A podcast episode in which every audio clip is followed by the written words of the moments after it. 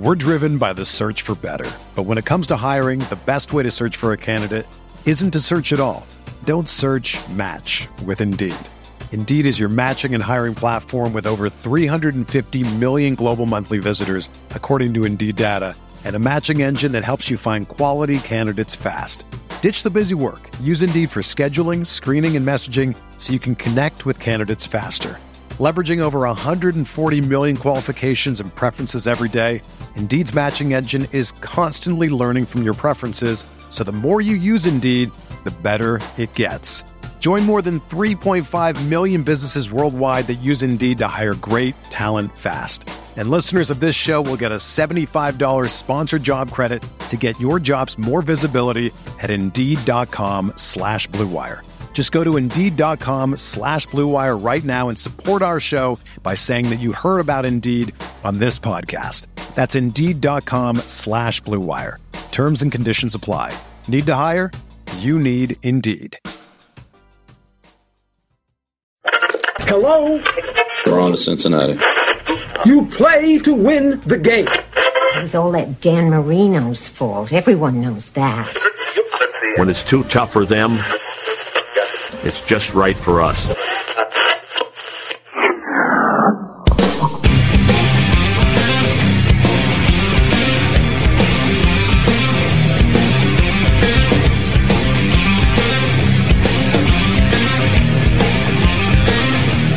Rockpile Report, AFC East Roundup, hosted by Bills season ticket holder Drew Gear, a part of the Blue Wire Podcast Network. Welcome, everybody, to another edition of the AFC East Roundup podcast. I'm your host, Bill, season ticket holder Drew Gear. That's my producer, Chris Kruger. Ryan Lasel from Rock Sports Network is riding shotgun with us tonight. And we are looking at week 14, a week that saw the entire division win, except for the guys at the top. Wah, wah, wah. We, we all feel so bad for them, Everyone feels terrible for the Dolphins. Everyone should feel terrible for Dolphins fans. They've been nothing but gracious in their winning this season. It couldn't happen to a nicer group of people. I thought I hated Patriots fans for the longest time. I forgot how much I hated Dolphins fans. right? Like it's finally like now that that thing is kicked up, you remember you're like, oh yeah, these guys were scumbags. But it's funny you mentioned the Patriots fans because we have one on the air with us right now, Mr. Christian Simonelli, and we're talking about the Patriots won against the Steelers. Thank you. Thank you, sir, for doing us a favor and somehow shooting yourselves in the foot when it comes to draft capital in the same time. Hey, my pleasure. You know, I always try to take care of my friends. What was your reaction to the game? Were you legitimately rooting for them to win or were you rooting for the loss? Uh, every touchdown, I wanted to just throw up. Was it know, we- was I it mean, was oh, it was it weird seeing Great, Bailey great Zappe? job for Hunter Henry to look good in the 13th game. Seeing No, because Bailey won twice last year. Like he played well, so it wasn't weird um, to see him do well. Like he did well, and quite frankly, Pittsburgh didn't show up. I still don't think they came out of the they have, they've come out of the locker room. They were a no show that game. that first half was ugly. I mean, how could you not show up for Mitchy Biscuits? That Mitchie quarterback. Yeah, I'm sure. I'm sure their offense had a whole lot of enthusiasm with Mitch Trubisky. I remember when Bills fans used to talk about the idea of like, well, we can, we're going to get something for him when he signs a big contract in free agency because we've rehabbed his image and he gets a game or two here when we're resting our starters and and that never happened. And then he went on to just go back to, and then everyone's like, well, I don't understand why they wouldn't let Mitch Trubisky play if Josh Allen is banged up. And you go, that's why. He's just not very good. How did this guy make a Pro Bowl? Does anybody know? What, ha- what, I wonder what the football gods cooked up to get him to a Pro Bowl. Matt, Matt Nagy. Matt, Matt Nagy. Yeah, ask Chiefs, ask, ask Chiefs fans what they think about Matt Nagy today. So, this is, this is kind of a, th- I guess the story of the week. Because the game was the game, you guys won, it obviously helped the Bills with their playoff seeding, it killed you guys in terms of like getting the number one pick. Although you're still right there. Like, you're right there for number two, number three. You're in the mix. There's still a quarterback in your future. And I feel like that combined with all the free agent, uh, like the, all the capital that you're going to have, the cap space, the free agent ability you're going to have to go chase is kind of how you end up with this, uh, Curran, you know, well, what, what outlet does Tom Curran write for? Uh, he writes for NBC, uh, NBC Boston um, here. So, but he goes on a bunch of different, uh, you know, talk shows and um, you know radio shows and everything. Is he goes on WEEI a lot. So, I mean, it's NBC, NBC Sports Boston is ultimately who he writes for. Okay, so in the you know the glow of this victory for Patriots fans, he comes out with this piece talking about how the decision's already been made, and this is the swan song of Bill Belichick with the New England Patriots. And when I read it, I didn't, like, it didn't really sink in. It took a while for me to kind of, it had to marinate for a minute of, oh my God, I've seen maybe the last of Bill Belichick as a Patriots head coach. What has the tenor amongst the rest of your fan base been like between WEEI, the radio stations, the chat rooms, the message boards? I don't know what you guys are still using up there in Massachusetts what has the discourse between Patriots fans been like in regards to this report that the Germany game killed it and Bill's done here? Uh, well, it's exactly what it was when Brady, you know, was on his way out the door. You know, they don't know anything. Who are they talking to? Um, you know, so and so never liked Brady anyways. Uh, oh, so and so's always hated Bill. Actually, Tom Curran, for the most part, his reporting's been pretty been pretty dead on. He's been pretty good. Um, the funny thing is, though, he didn't write it. When immediately when I saw the blurb on Twitter, I went to his profile to click on the story because I figured, why wouldn't you have something this big? You would write it to get clicks, right? I mean, like that's they were saying that today on Patriots Unfiltered. Like, why wasn't it written anywhere? Well, today he kind of walked it back in another interview that said, yeah, well, I guess anything could happen. So you went from on Monday saying that pretty much the you know it's a signed, sealed, delivered that his fate was sealed after the Germany game, which Ben Volin wrote about at the time how important it was, almost like the Super Bowl for the Krafts, To now, well, anything could happen, and if he wins out, who knows? So at the end of the day, for about 48 hours, Patriots sort of got all in an uproar, but now it's just like, all right, so he's basically backed off on it, and that's sort of where we are today. But it's Again, interesting to me. Anything. It's interesting to me that your fan base is very likely to. Well, trust me, we have our experience, as you saw this week and reveled in.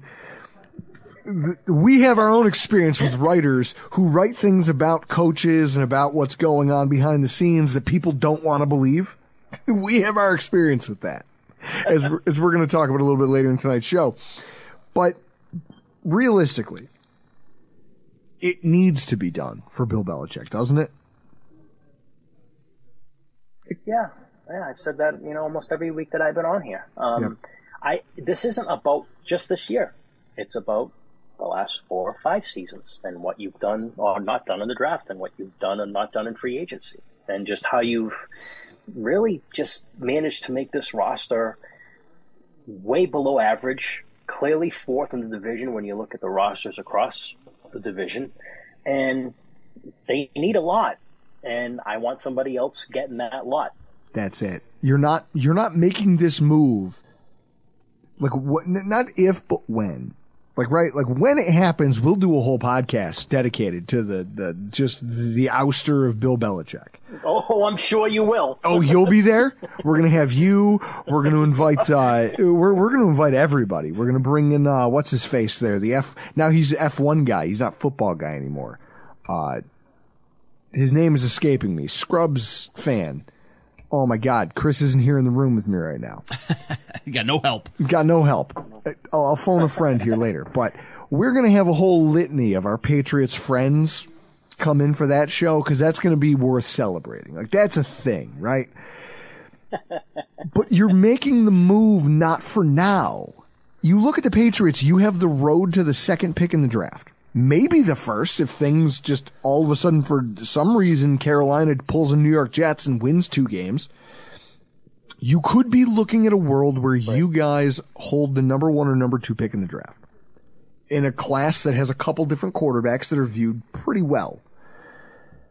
You also have gobs of cap space. And what you have to look at is what happened the last time we turned Bill Belichick, the GM and head coach, loose with cap space and draft picks. He drafted Mac Jones, who maybe he's salvageable at an NFL level. He's shown instances where he can be a serviceable NFL quarterback, but he's never going to be an upper echelon starter. He just doesn't have the athleticism for it. His arm talent isn't there. Then you look at what he did to you guys when you went on that free. I remember having you on the podcast to talk about the free agent spending spree when it, I said it was wildly uncharacteristic to have all of this money spent all of a sudden on twin tight end acquisitions and Matthew Judon, and you're bringing in all of these players. You know, I think you, who was the safety? Uh, there was a safety you guys paid a lot of money to too.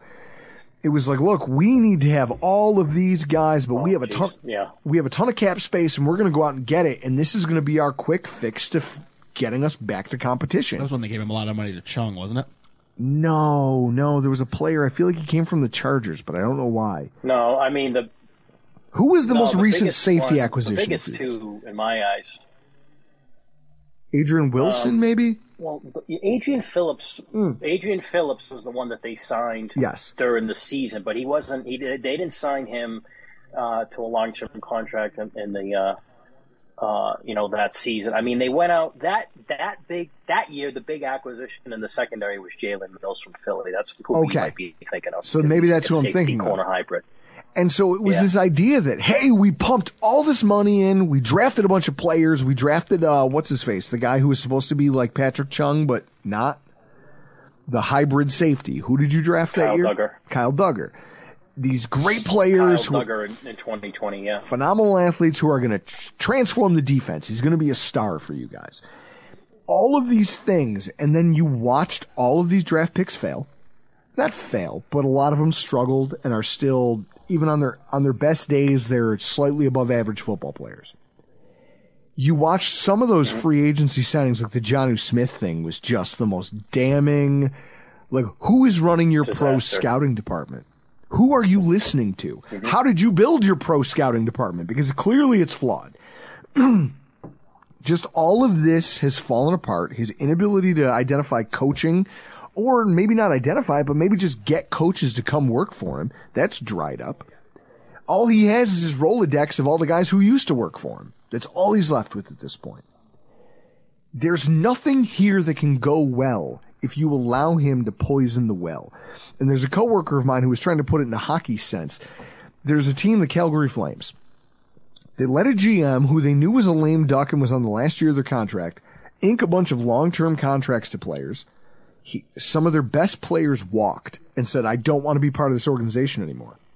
So they left, and then in response, he used all that available cap space to sign a bunch of mediocre players to long-term deals. And then he left and didn't get his contract extended at the end of the year. That's fine, but now the team is stuck dealing with the ramifications of what this guy did. The Patriots cannot afford to find themselves in that position with the opportunity that's here in front of them in the 2024 offseason. You can't. You know that. Deep down in your heart, as much as you've loved Bill Belichick, you know you've been saying it. But even every Patriots fan who actually understands the game has to understand that the time is over, right? Absolutely. I don't know how you could possibly watch these these four or five seasons and not think that. Like this isn't again. You know, I got into an argument the other day with somebody about it. Well, well, well, well, number one, who are you going to get? And number two, it's going to take you three. Four, yeah, it's going to take you a long time. That's right. That's what everybody else does. We're everybody else now. Brady's gone. Soon Belichick will be gone. This is the NFL to the rest of the world. What problem is that you've had these blinders on for 20 years and it hasn't been reality. This isn't real. Like this happened, it's going to go in the record books as real. But as far as NFL life goes, it's fantasy. It was. It, that's exactly what this was. So you think that a guy at 72 years old is going to get up for it for another run, for another you know another draft, another free agency signing? Um, in a perfect world, they mutually part ways that Monday, you know, after the season, and, and, and that's it. I hope it doesn't drag out. I hope I hope Robert doesn't try to get draft compensation for him because I don't think he'll get much for him. What are you going to do? Draw it out and get a second round pick for him? Anybody going to give you a first for him? And is Bill going to want to go to a team that just gave up their first for him? Probably not. Probably not. So yeah, it's time, definitely. And I'll be sick. I will. I'll be sick to my stomach. Like, wow, there, there goes that era. It's gone, just like when Brady left. But it's got to be done. I want to compete again. I want to be relevant again. I want to not be taken off Monday Night Football. I, for one, as a Bills fan, hope that he sticks around for another few years. I would oh, love yeah, no, Bill yeah. Belichick to, to be the one that chooses the next quarterback of the New England Patriots and has the second second pick in the overall draft. And you know, I, I hope they let him start this rebuild. Hang on, let him break the record. Let's go. Let him break the record. Just real quick before we let you go, what do you think? Which record do you think he breaks first? The loss record or the win record? Oh, good one. Hmm? The loss record, I think. I feel like he's Closer. knocking on that door, and nothing Yeah. would make me happier. Christian, I love that you join us every week, as much as it hurts this season, anyway. We're gonna let you go and get back to your draft prep. We're gonna let you go. back to your- looking looking forward to your article about who they should take at number two with the draft. oh, Christian, I love you. Caleb Williams or Drake Maye. Oh. I, I, I, I love you, man. Thank you for sticking it out with us all season long. Why don't you tell everybody where they can find you on social media? Hey, look, there's no place I'd rather be on a Wednesday night at 8 o'clock. Uh, Chris with the TIA and on X. And I'll give you a follow. I'll give you a follow back. And uh, love you guys. Thanks for having me as always. We're driven by the search for better. But when it comes to hiring, the best way to search for a candidate isn't to search at all. Don't search match with Indeed. Indeed is your matching and hiring platform with over 350 million global monthly visitors, according to Indeed data, and a matching engine that helps you find quality candidates fast. Ditch the busy work. Use Indeed for scheduling, screening, and messaging so you can connect with candidates faster. Leveraging over 140 million qualifications and preferences every day, Indeed's matching engine is constantly learning from your preferences, so the more you use Indeed, the better it gets. Join more than 3.5 million businesses worldwide that use Indeed to hire great talent fast. And listeners of this show will get a $75 sponsored job credit to get your jobs more visibility at Indeed.com slash Blue Wire. Just go to Indeed.com slash Blue Wire right now and support our show by saying that you heard about Indeed on this podcast. That's Indeed.com slash Blue Wire. Terms and conditions apply. Need to hire? You need Indeed. And so that brings us to the New Jersey Jets. Comfortably won against the Texans. Not just one, but now can say that they have the AFC Player of the Week on their roster. Scott, Exactly like they drew it up at the beginning of the season. Exactly. This is exactly what everyone thought was going to happen for the for, for the Jets. Uh, Zach Wilson, AFC Player of the Week. Scott Mason from Play Like a Jet here. Scott, what was your reaction to the outcome of this game? Well, before I answer that, Drew, I would just like to say that I think it's great that despite the fact that you and Chris are Bills fans and I'm a Jets fan, and obviously Alf appears on the show for the roundup and Christian, that despite us all being from different uh, fandoms, we could all come together, all work together, much like the hijackers on 9 11 to accomplish a common goal. So I just wanted to say that to start the show. But yeah, it's been a little bit crazy, Drew. It's been a little bit crazy with Zach Wilson. I, I was joking on my own show. If you would have told me when he got benched for Tim Boyle that not only was Zach Wilson going to come back and play again for the Jets, but that he was going to look like the best possible version of himself, the version that the Jets thought they were getting when they drafted him at number two overall, I don't think many people would have believed you. So yeah, that was something else. I joked after the game. You had two guys that were the number two overall pick in the draft. If you didn't know anything about football and you didn't know who Stroud and Wilson are, and I just told you each of these guys was picked number two overall, and you watched that game, you'd have assumed that Wilson was the guy that everybody thought was the future of football, and Stroud was the guy who everybody thought was a huge bust. So it was just a crazy turn of events. I know there were a lot of injuries for the Texans and all of that, but man, that Jet defense stepped up huge. C- CJ Stroud looked incredibly confused the whole game, and Zach Wilson played like a superstar. So I don't, I'm not saying I expect that to continue, but it was a surprising development, if nothing else. Now, I do want to point, first of all, I'll give you guys your flowers where you deserve them. 135 total yards in a pro football game is fucking crazy. That's mm-hmm. not a thing that's supposed to happen. Also, more than 300 passing yards for Zach Wilson. That's not a thing that I had on my bingo card this season. I think the real question is, is there a quarterback controversy in New Jersey? is there a quarterback controversy? or does that not start until they beat the Dolphins this weekend? Yeah, if you guys beat the Dolphins, do we have a legitimate controversy on our hands? There's definitely a huge quarterback controversy right now in our neck of the woods. People are wondering if Tommy DeVito, Tommy Cutlets, is going to be the real deal for the Giants. Is he going to be the starter? There's your controversy. As far as the Jets, I mean, look, obviously, I know you guys are joking around, but what it comes back down to, as far as I'm concerned, is I never believed Aaron Rodgers would play. I think if they lose to the Dolphins, then that pretty much eliminates any of the talk. If you've been listening to what he's been saying and what Salah's been saying, non-committal to say the least.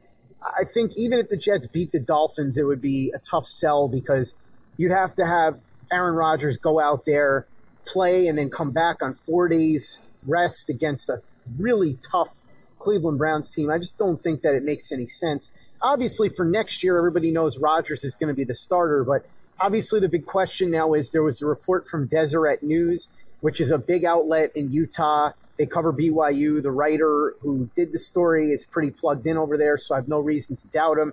It also fits nicely with what Dianna Russini and Zach Rosenblatt had reported about Zach Wilson being a little hesitant to come back in and play because if the report in Deseret is true, then that would mean that Zach Wilson and the Jets sort of came to a mutual understanding when he was benched that at the end of the year they would look together to find a new home for him.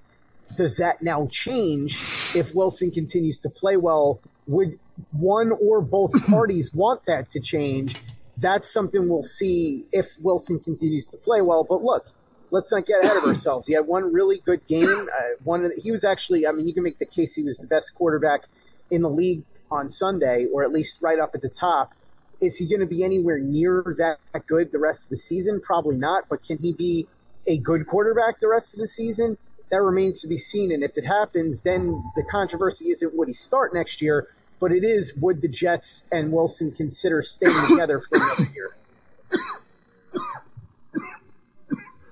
Yeah, I think you would almost think that his play maybe makes it easier for the Jets to move on from him at the end of the season, right? Because because then then there's trade there's trade talk. There's, there's well, the yeah, opportunity you have an to get asset you can sell. realistic value for him for a team that you know that may be looking for another option at quarterback, but has you know draft capital to spend. Arizona, you know, any any of those teams, Indianapolis, teams that you know could use a I guess what he's a veteran presence at this point, right? Like he's learned from Aaron Rodgers, he's played well in stints, and that's kind of the perfect backup quarterback situation. So maybe this helps grease the skids for Zach Wilson on his way out of town. But here's a here's a narrative to come out of this game that I don't think has gotten nearly enough press. So we're going to do it here on the Rockpile Report.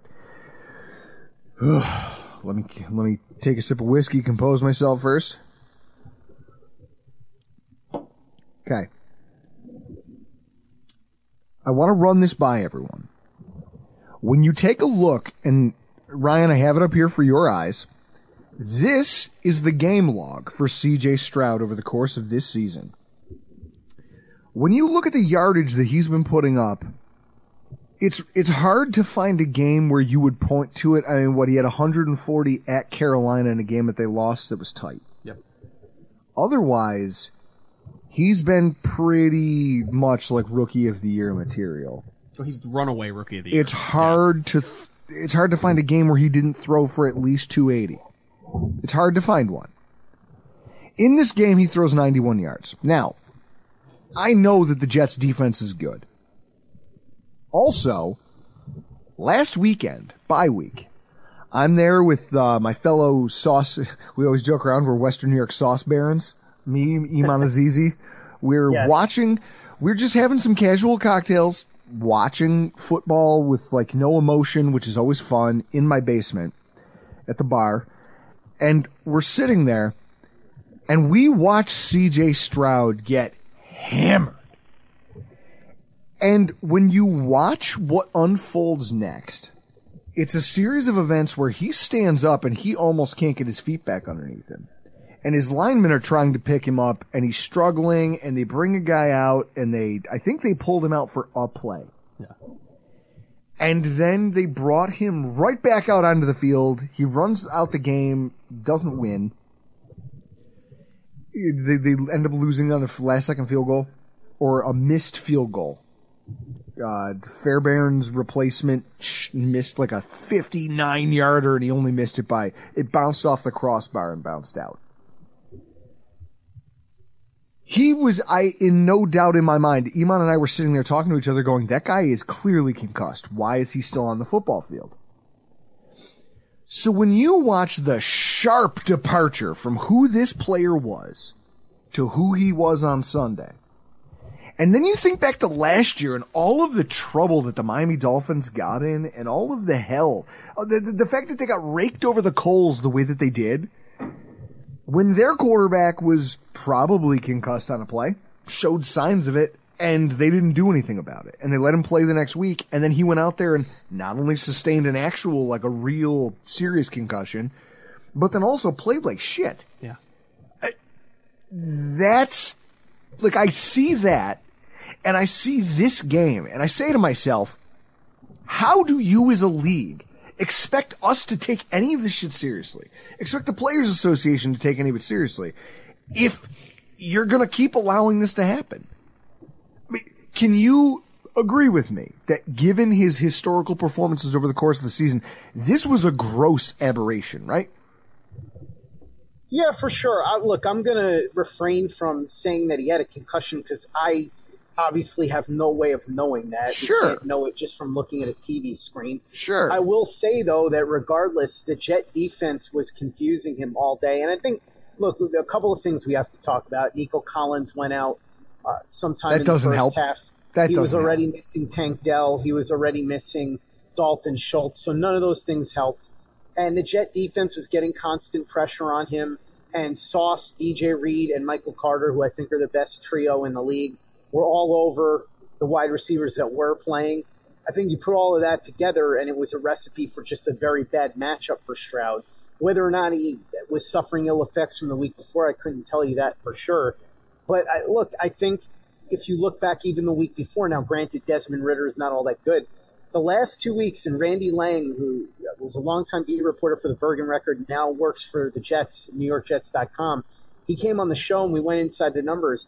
The last two weeks, the Jets are are giving up 2.8 yards per play. That's insane. And right. the even more insane thing is that they lost one of those games. so it just kind of goes to show you how bad the offense had been. But but the point That's I'm an amazing is, cell yeah, phone right there, Scott. possible that there's something wrong with Stroud, but at the same time, I think the Jet defense right now is just on a really high level. So No, sure.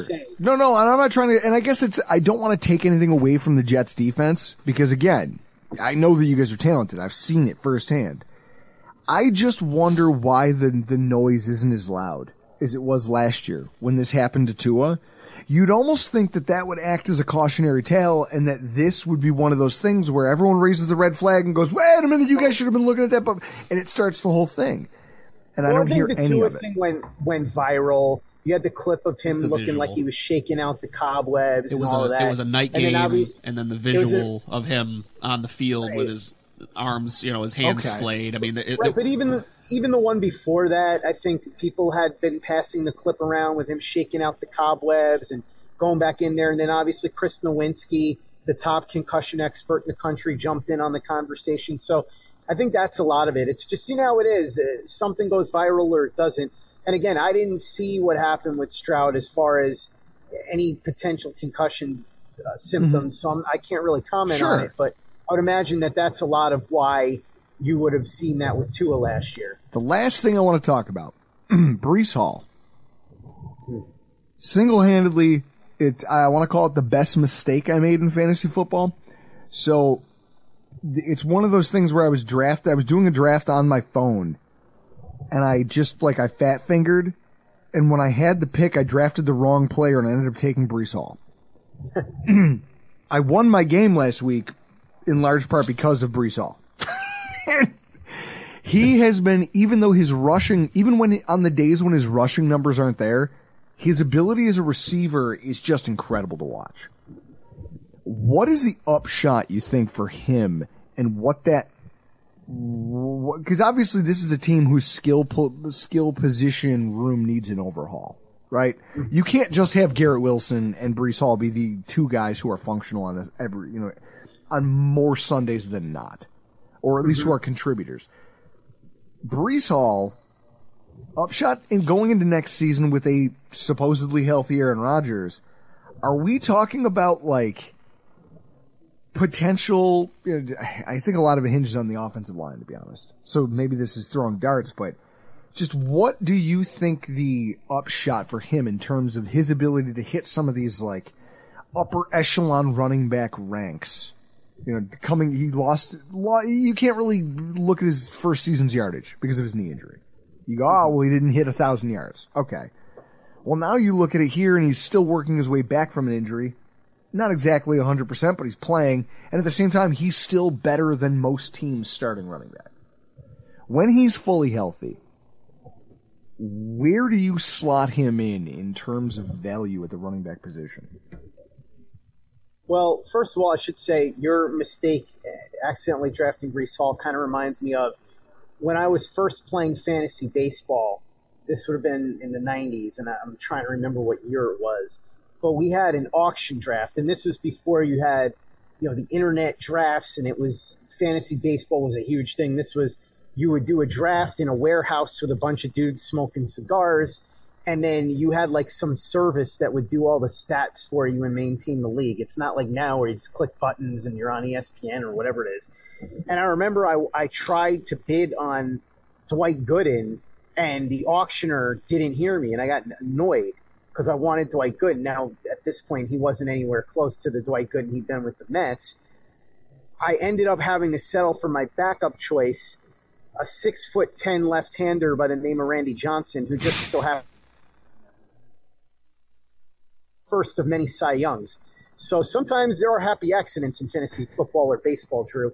But I will say, as far as Breece Hall, look, the thing that's appealing about Breece Hall and always has been to me is that not only is he a, a, a really dynamic running back with tremendous vision, but he can do so much in the passing game. And you saw it this past week when he had eight catches for 84 yards, and he really opened things up. And the thing that you love about that is that means that he's a guy that can make an impact even if the offensive line is having trouble blocking for him because you put him out as an extra wide receiver or use him in the screen game.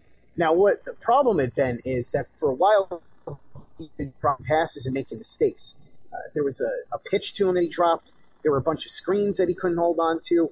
So he was struggling, but in this game he was awesome, and this was everything that you would have wanted to see out of him as a receiver. And the thing that's fun with him is kind of like Le'Veon Bell, he can run receiver routes too and run them fairly efficiently. So that gives him so much more value. Obviously, look at a guy like Christian McCaffrey, and, and that's a big part of his value as well. So I think if the Jets fix the O line, it'll do a lot to help him running the ball in the backfield. But I think even if they don't, you've now seen that as long as he can be consistent with his hands, he can make some big plays in the passing game, even when there's a day that the run game can't get going. Well, hopefully you guys can get everything going this weekend against the Miami Dolphins because it's really going to give us Bills fans like a leg up. So good luck to you and Gang Green. And in the run up to that, where can everybody find your jet centric con- content? Excellent question, Shelton. By the way, I should say that uh, I believe it. I, I looked into my crystal ball and I saw the year is 2042, and Chiefs fans are still whining about Kadarius Toney not getting a warning from the referee or something. Look, memo to Chiefs fans: when your receiver is like almost a full yard over the line of scrimmage, the answer to that is not to say, well, he broke the rules a couple other times and the refs didn't catch it. So, hey, I've been funniest. It's it's literally saying, "Hey, I've been robbing this bank every single year for five years. You're going to arrest me now?" yeah, I, I, you should. or or the other one that I use because I think this is fairly common is you get pulled over by a cop for doing 80 and a 55, and you go, What do you mean? I've done 80 and a 55 every day this week. No one pulled me over. It's funny, okay. like where we're recording, there's a road called French Road that I used to live off of, and I would do. It's a it's a 35, and I would do about 50. And every morning there'd be a cop parked in the parking lot of this one establishment, and I would drive past that cop doing 15 miles over the speed limit. He would never pull me over, and every day I was. It became a thing of like when, just when. When are you going to do your job and pull me? and he never did. But if he had, I don't think I would have taken that defense of being like, will you let me get away with it every other day? I would have been like, oh, well, this is the tax. This is the tax I pay for being a cheater. Just like Kansas City fans. Scott, where can they follow you on Twitter? Exactly, and I just think it's hilarious that Kansas City fans are trying to use that excuse. And even Andy Reid, at least later on, admitted that Kadarius Toney did not actually check with the officials. He looked to them and then looked back without getting confirmation. So hopefully, these Kansas City Chiefs fans will just stop crying already. People can find play like a Jet. It's reliable. It's consistent. It's if you think about it in a lot of ways, the way Roman Reigns has been as world champion. It just keeps on chugging along, chugging along. Roman Reigns been world champ for over three years. Play like a jet, going strong for seven years, seven days a week. Much as people might can- want it to end. Well, Much like Roman wants- Reigns.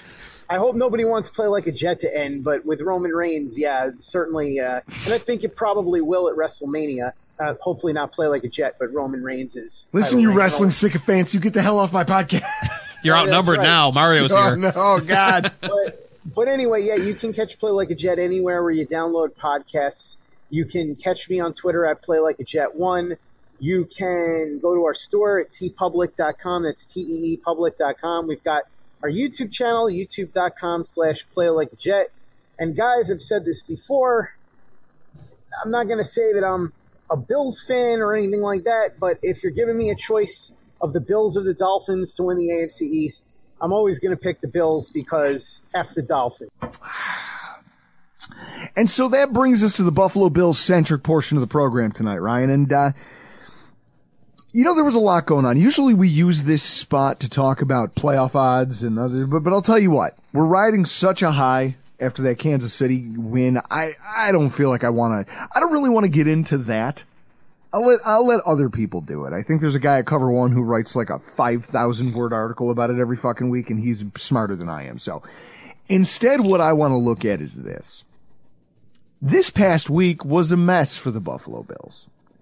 You know, obviously they're coming off the bye. They're, you know, you lose that one to the Eagles. And then comes the three part, you know, the three part dissertation by uh, our friend Tyler Dunne, who essentially like it became the hottest button topic. I mean, the, the, the subject of his kind of dissertation on Sean McDermott made Saturday Night Live. That's how you know you're part of the zeitgeist. like you are part of you. You are now pop culture. Sean McDermott, welcome. And it's a very conflicting thing. It's a hot button issue. You have people. You know, it, it divided the fan base, and I think more people, if you think this is fair, probably fell on the side of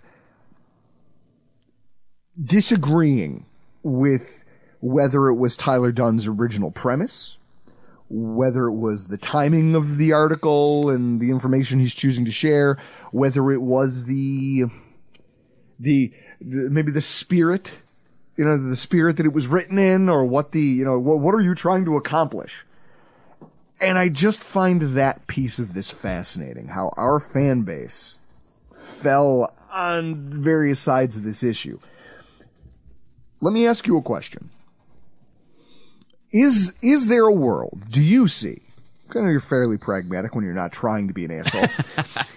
is there a world where Tyler Dunne writes these articles and it's completely contrived, it's agenda driven, and it is a, a journalist who does all of this digging with an axe to grind about the subject involved. And yet, all of what's talked about is in fact true. The, or at least the stories that are told are in fact accurate. Can, like, can you see a world where that exists, where both things can be true? Yeah, I mean, if I didn't know Ty, I'd say yes. Um, I, I think the important thing to keep in mind is no one has disputed, no one with any knowledge has disputed any of the stories as not being true. No. I think that's the important thing to focus in on, right? The, the, the 2019 story during training camp, no one came out and said it wasn't true. In fact, Sean McDermott came out and admitted that it was the case. So all of these other stories, no one has come out and said that none of this happened, that that's not who he is, that's not what happens in there. Um, I think people fall into two different courts on this. And the easiest way to split it is the people who didn't read the article Yes. and the people who did.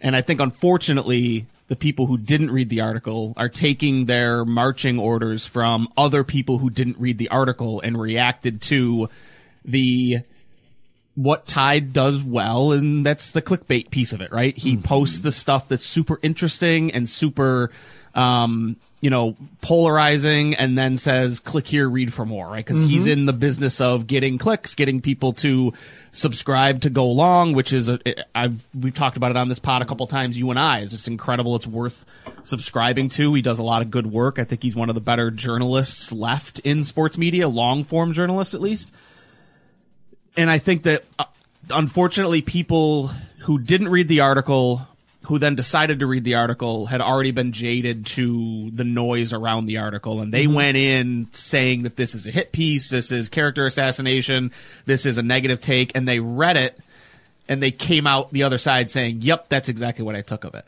Whereas some people who read it, myself included, yourself included, who went through it and said, "Oh, that's really interesting. Let's see what Ty has to say and read the mm. entire article." And in the articles, he gives Sean McDermott credit where credit's due. He cleaned up the cesspool that was the culture left behind by Rex Ryan and the the demeanor of the team. He cleaned that up. He got the he got them winning focus. He tells a story about DeMarco you know, leading Shady McCoy downfield in training camp for a touchdown. He says, this is what winning looks like. This is what, it, you know, this is what you got to do. He quotes guys who like McDermott. He even goes as far as saying that McDermott's style is not a style that can't work. No. Right? He talks about, he draws the parallels to a Bill Belichick. You and I were both there. 2017, we're both standing on the sidelines at Bill's training camp at St. John Fisher. I'm talking to Sal Capaccio. You're over talking to Cam Boone. And all of a sudden, like sloppy day of practice, it's the last day of practice. McDermott whistles the entire thing dead and calls all 90 guys in the middle of the field so he can cuss them out. Yeah. And I've never, I looked at Sal and I was like, have you ever seen anything like this? And he's already got his notepad out saying, Capaccio, he's going, no, this is crazy. Yeah. And he came in here as a specific character with a specific character, with an agenda, and he drove that agenda home, and it's worked. It's taken our team from one thing to a, one level to another. No one's ever disputed that. Mm-hmm. Now, it's all like that's the thing I think a lot of people took away from this is it's like, well, you're you're trashing this person who's don't, done so many great things for me. No, what you're doing is you're pointing out that this person can also be flawed while also being a good football coach Yeah. maybe not a great, maybe not the best, maybe not a Belichickian or an Andy Reid or you know someone in that mold, but a good NFL head coach Yeah. who wins a lot of football games and has a team that has an identity, has a culture, has a has its own you know has a very successful ecosystem that it, it, it lives in behind the scenes. And, and the big thing, the big thing to But focus guy on. can, but, but he can also be failable in Sure. how he treats individuals, how he treats players, how he micromanages the staff.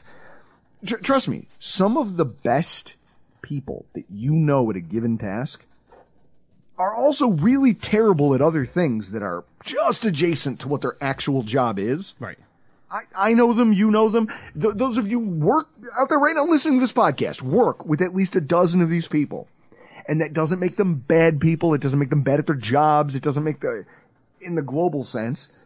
But it's fair to point out that these are all things that could be a problem. Mm-hmm. Right? Yeah, and and Ty goes as far in the article. There's a there's a piece that sticks out to me that really, for me as a Bills fan, really, I guess, kind of made the whole thing feel okay. Is that everyone he talked to said that everything Sean McDermott does is for the purpose of winning.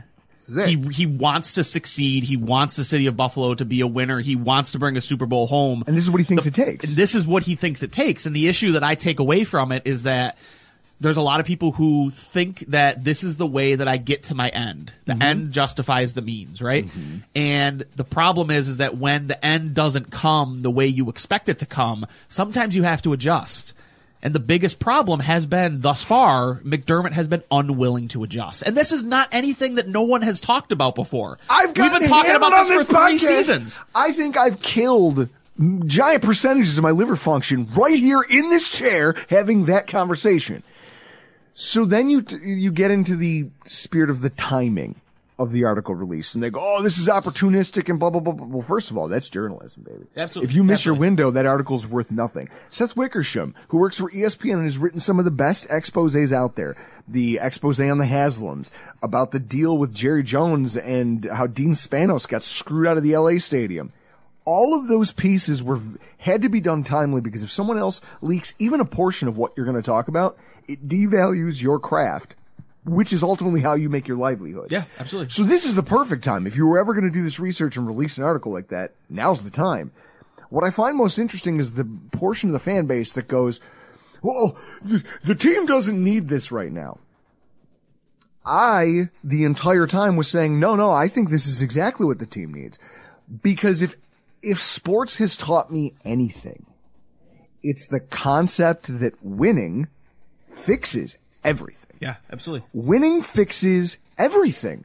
Winning head coaches can have scandals. They can have all kinds of stuff. Andy Reid's son gets into a DWI car accident. and No one cares. Right. He's got another son who I, I believe, God rest his soul, overdosed, mm-hmm. died. It was problematic. It was a whole thing. Now that's not, Andy Reid didn't Andy Reid have one of his players commit suicide in the parking lot before practice? these are all things where you go, how is this going on inside your building and you guys didn't do more for this person? Now, that's, I'm not trying to besmirch the man, but what I'm pointing out is no one even talks about that. It's, it's not even a thing that's on anyone's radar anymore. Why? Because they've won. And winning, whether it's good or bad, is a cure for most sports ills, be they on the field, off the field, in the locker room, whether it be a matter of characterization. How are you viewed? Well, if you're a winner, it's, it's like Talladega Nights.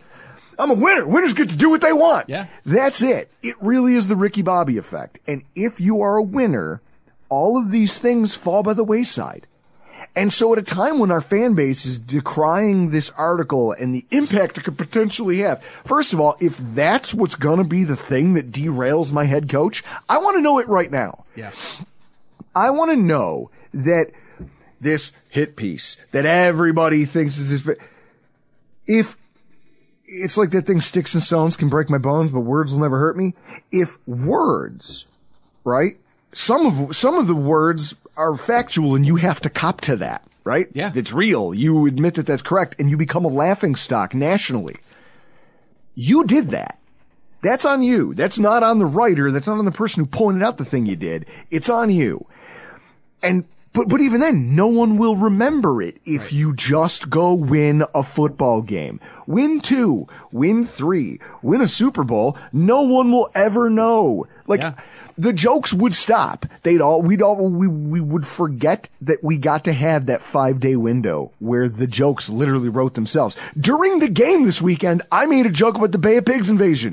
because I was just like, I mean, "Ah." our group chat has been pretty colorful over the last week or so. Because it's all up for grabs Yeah. now. It's all up for grabs. And that's his fault, not Tyler Dunne's, not the players who talked to Tyler Dunne about it. That's your fault. You put this into the world, and now you don't get to pick and choose where it comes out, when it comes out, how we all find out about it. All you can control is what you do with it now, what you do with that energy, and what you do to solve the problem. You can't run, you can't hide from it, and so you watch this football team at a time when everybody thought, like, oh, this could be the thing. This could be Well- the thing they don't need and derails them.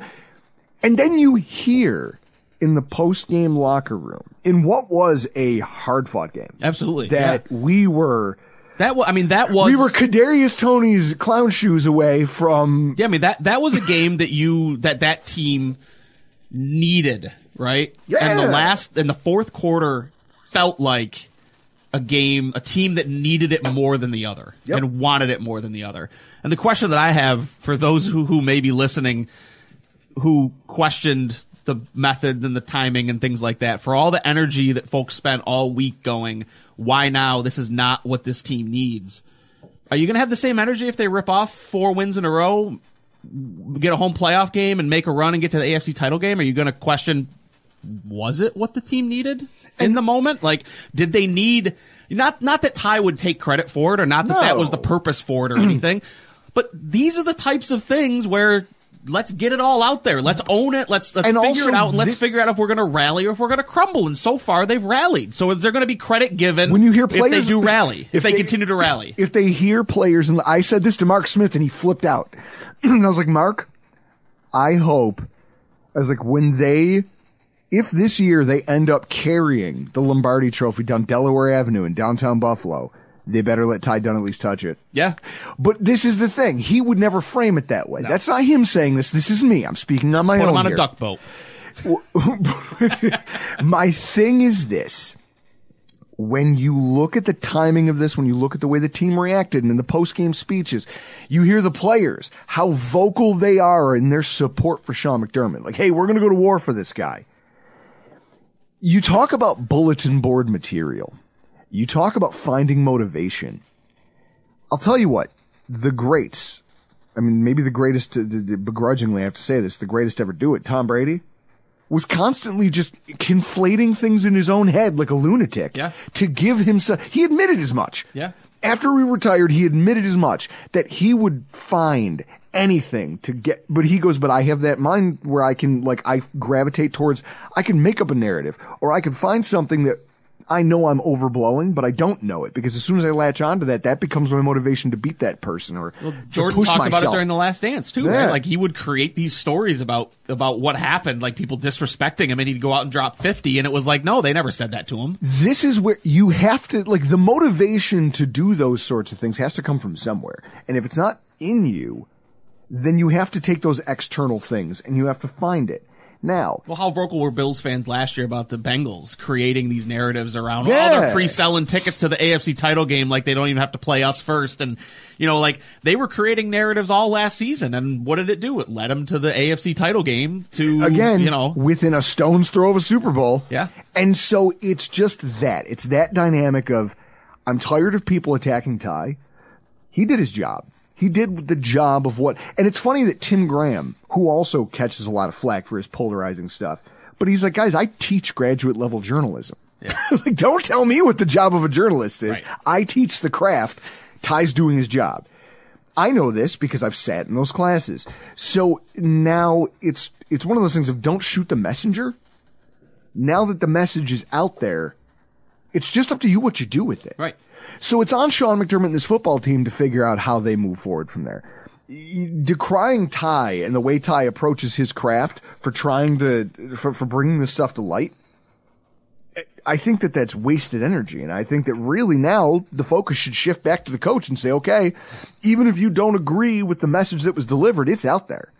What are you going to do with it? And so far, the early returns on that, I'm not going to complain. Yeah. I mean, the end justifies the means, right? The ends justify the means. if you're means, hoisting a Lombardi trophy at the end of the day, no one's going to care. And I'll drink to that. yeah, and and here's hoping that Ty was the lightning rod that they needed to get them back on track. Because Lord knows we were they were on the struggle bus before that Kansas City game, man. Before that article came out, they were in a whole world of hurt. Well- and now they look like a team that nobody wants to play. Well, let's see if they can keep it going. Awesome though. And so as we close out tonight's program, I have to open a fresh beverage for this.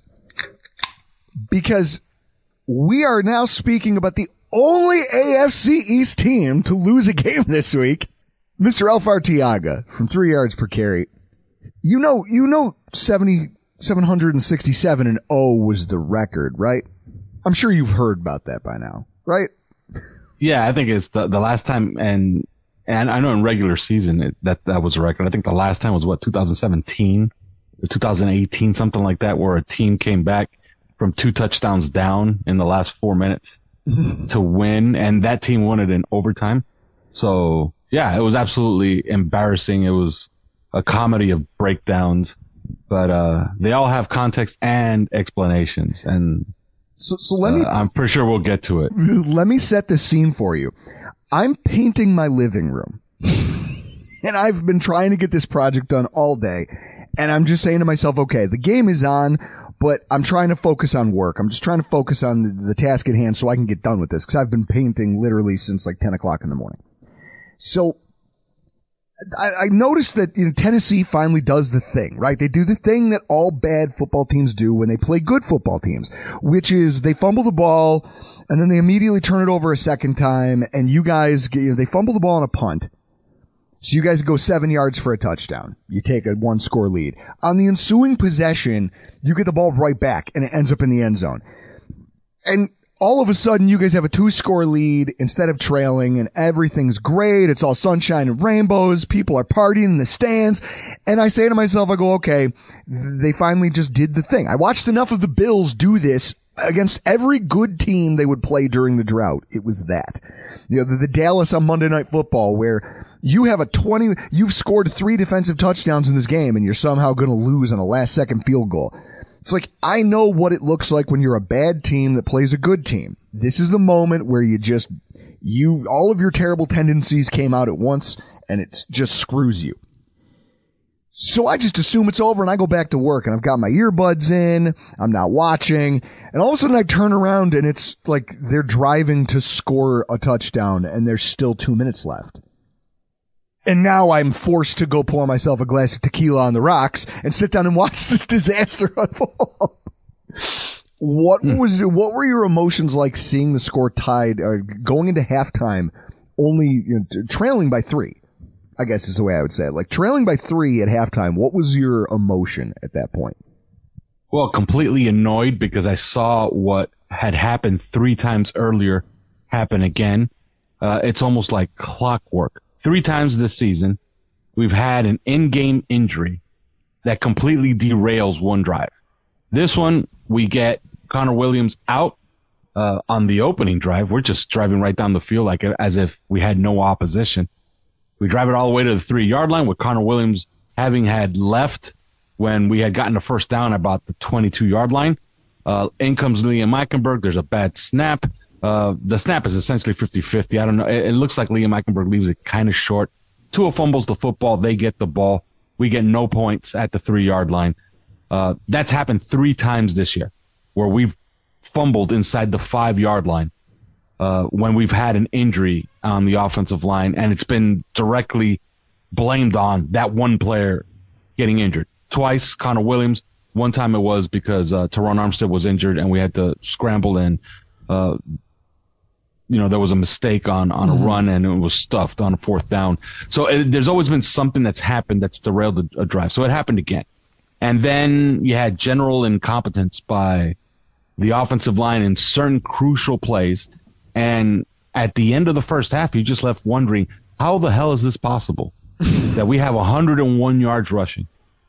Tua has a completely efficient first half throwing the football, and we have no points. All we have is Zach Sieler with a pick six. And and by the way, that guy's that, that, that guy's a wonder. Like he just pulls one play out of his ass after another. Well, that contract uh, extension you guys gave him looks like genius right now, right? Yeah, that that dude, that you never hear from that dude unless he's getting a sack or making a pick six or forcing a fumble. He's always doing something good. There's never a bad moment with that guy, you know. So yeah, that was that was a great. Uh, that was a great move. We made some bad ones. That's a great one. So then you come out, right? So so now you've come out.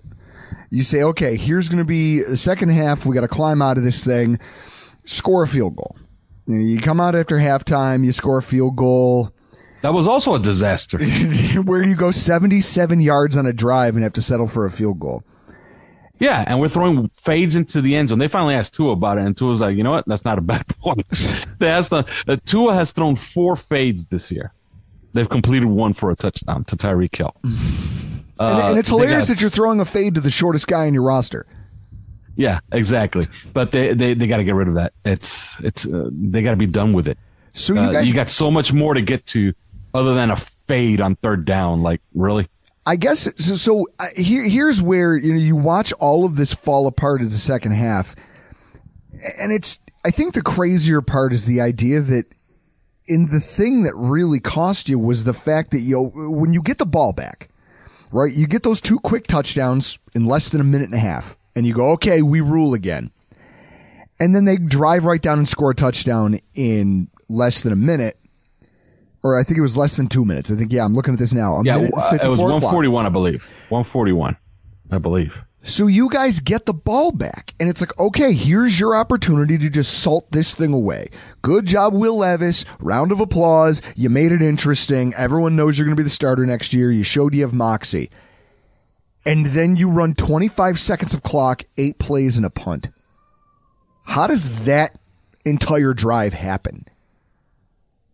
Uh, it happens because you miss a hole on a cutback, which uh, Raheem Mostert rarely does. Um, I don't know if anybody's noticed, but Raheem Mostert is headed for like 20 plus touchdowns this year. Or it wasn't He's even eight plays. It was year. yeah, it was three plays, eight yards. That's what it was Yes.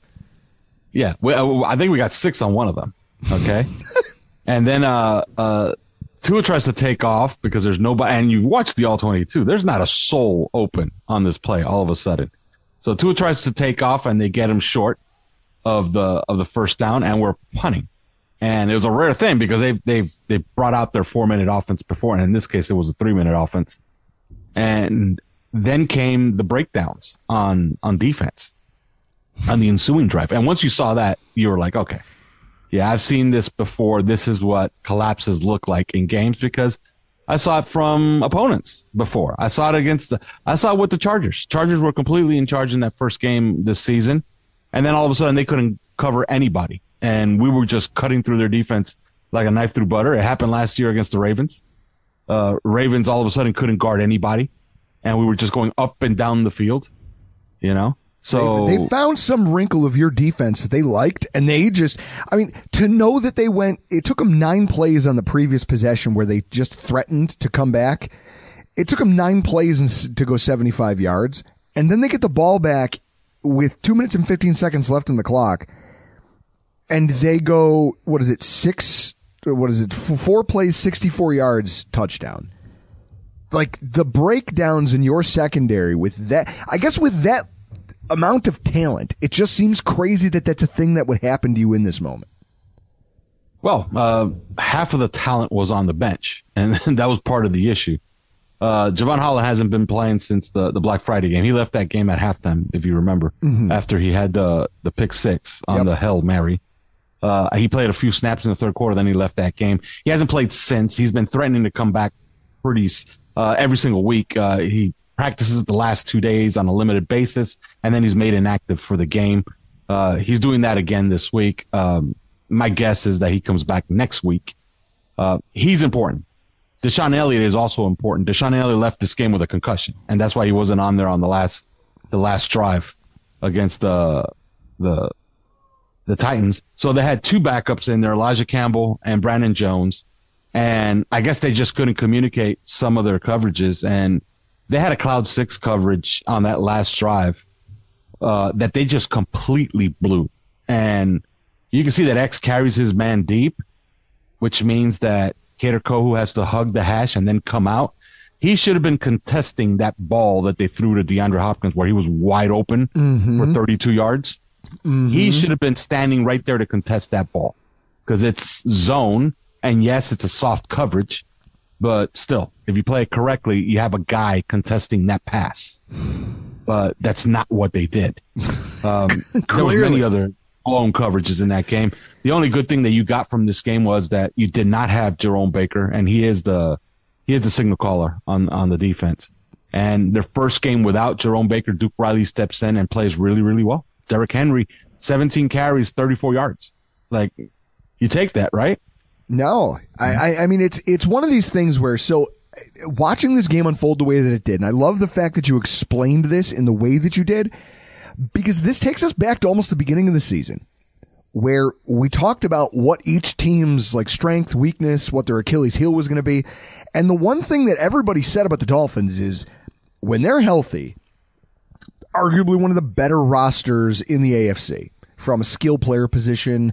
You know, when you're talking about cornerbacks, when you're talking about defensive line, th- when healthy, they are one of the better rosters. You know, you'd call them a top five, you know, definitely a top 10.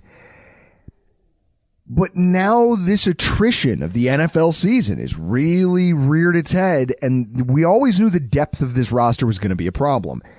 You're starting to see that there's only so much this roster can withstand, whether it's at tackle, whether it's at center, whether it's now, because because it's one thing if you just lose a center. It's one thing if you just lose one of your best pass rushers, because you have other pass rushers. But now you've got coverage guys who are missing, and tackles, and pass rushers. And it's all compounding into these games where all of a sudden the bottom drops out on you guys and you just don't look the same for f- entire phases of the game. And in, unfortunately for this one, it was almost right after the game started. You guys really seemed to kind of trail off. Like the, the injury to Tyreek Hill, the offense just stalled anytime he wasn't on the football field. How concerning of a trend is that to you, knowing the other injuries that are already impacting this roster? Well, they're having serious issues adjusting to injuries inside of games, and this has happened all year, even in games that they've won. Uh, there's been games that they've won that they've just adjusted and they just managed to to hold on. Uh, usually they're okay when they go into games with backups, but in this game they were down to four backup offensive linemen and Austin Jackson and Austin Jackson wasn't having a particularly great game either. Uh, you know, then Tyreek Hill goes out and they didn't activate uh, Robbie Chosen, who is their designated clear out guy. Mm-hmm. Like uh, when you see him on the field, usually what you see him do is just running in a straight line really, really, really fast. Yep. And sometimes he'll get it thrown to him, and sometimes he won't. But he's, he's not going to do much else other than he's just there to yeah, he's, he's just there to carry bodies upfield to, to to try to open up the middle.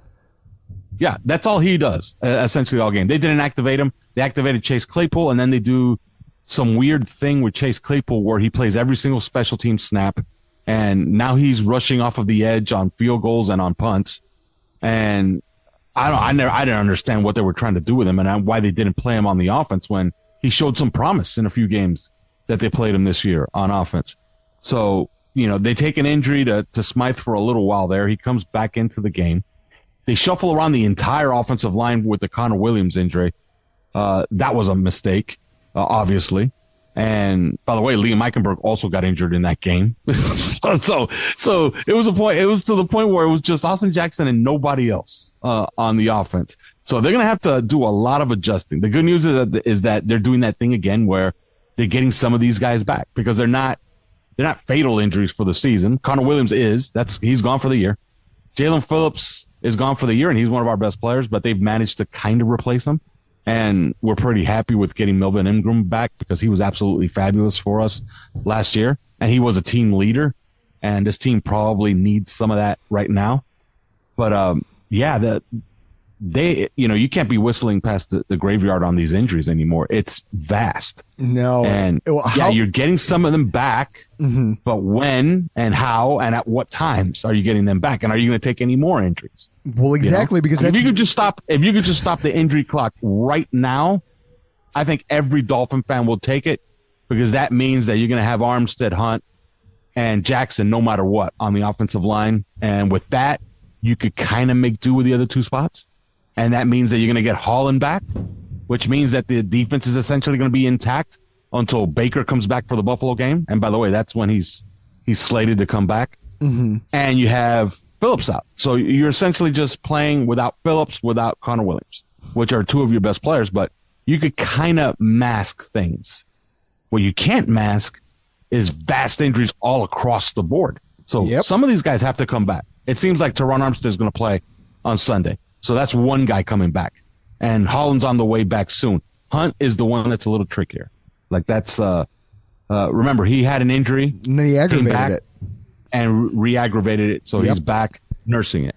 The only good news on him is that he's not on IR. And they could have put him on IR.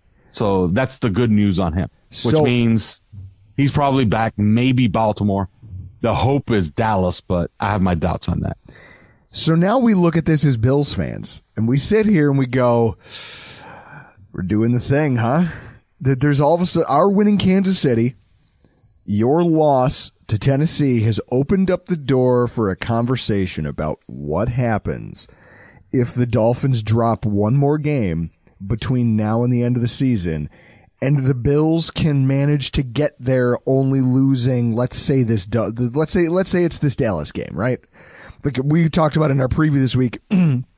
I fully expect the Bills to come into that one a little bit overmatched in a lot of places. I, I would be shocked if they go out and win this game. I think if you go out, play competitively, and you you show well, right? Show that you can hang. I'll be I'll be okay with that. Obviously, I'd be ecstatic with a win. Don't get me wrong. I think that if they show well enough, all it takes is one more loss, and now we're talking about like that game being for the division. like that game could be for the AFC East. Your, well, I, I hate to I hate to break uh, some of the, some news here, but if the Dolphins win the next two at home and you lose to Dallas, it's over. Well, you got to win. Numbers three. you got to you got to win those two. And that's that's I guess my point. So now as we're doing this Michael Myers thing where, you know, you guys ran out to an early lead. you guys ran you did the thing that all the chicks do in that movie. They they run, they and then of course you trip over a box and you twist your ankle jumping off a ladder or you know trying to you know, oh, I have to hop this railing because I'm in such a hurry. And Michael Myers just slowly but methodically somehow some way ends up catching up to you. We're we're getting closer. It's right there. And if uh, social media has told me anything, your fan base is as hyperbolic as ever right now. Well, they're absolutely insane and embarrassing at the same time. But uh, yeah, the, the mission is, is rather clear. You're ending the season with three of the last four at home. Mm-hmm. Okay, you beat the Jets this weekend, and you beat the Cowboys the following weekend. And I hate to be Mr. Charlie Weis on here, but if anybody wants to cold take me in your audience, you could cold take me on Twitter. Not that I'll be there anyway, but but if you want to, you can. Miami has a decided schematic advantage over the Dallas Cowboys. And if you want to call us a poor man's 49ers, we'll take that because the 49ers beat them 42 to 10. Okay? So, uh, Miami just has some, some things that are in their favor against the Dallas Cowboys.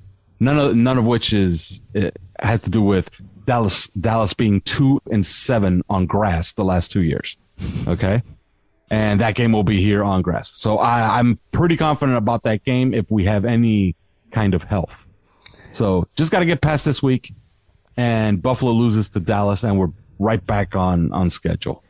All, all I'm hearing is you talking about uh, you know how, how confident you are. It's you know about how you guys are going to get to that magic number before we can really close the gap. And all I'm thinking, all I can see in my head, right, is you're, you're a UFC fan. All I can see in my head is that interview where they're, they're doing the fight promo for Conor McGregor and uh, Nate Diaz. and he goes, "Oh, I'm gonna knock him out in round one." You know, he's all confident, full of himself, and they they're like, "What do you think, Nate?" And he was like, "You better, they you you better win those games, Mister Elf Arteaga, because otherwise, I just feel like I feel like Hard Rock Stadium might like it, your fan base might immolate right there inside the stadium. Personally, I can't uh, wait to see it. Yeah, it's a, it, it, if it does come down to that, uh, I like Miami's chances to you know look. Th- this was one of those weird, weird things, and if you rewatch the game, you could kind of see it.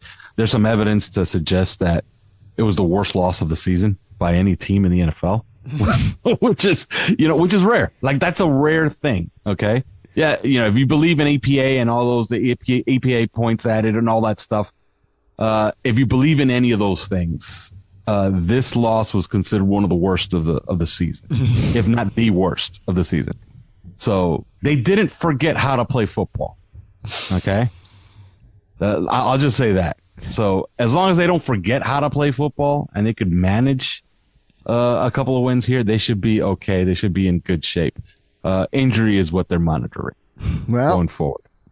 Well, as you guys, guys, for those of you who want to hate watch all of the inside baseball in terms of the health of the Dolphins, as we watch them attempt to attempt to hit that magic number and make our chances of winning the division irrelevant, where can they follow all your work at Mr. Arteaga, and where can they find you guys uh, on you know your podcast, your OnlyFans? Why don't you spin it for them?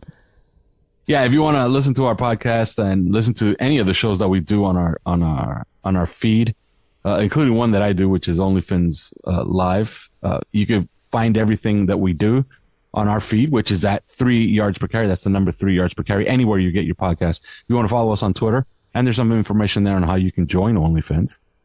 Uh, you could go to also three yards per carry on Twitter. Also the number three yards per carry on Twitter.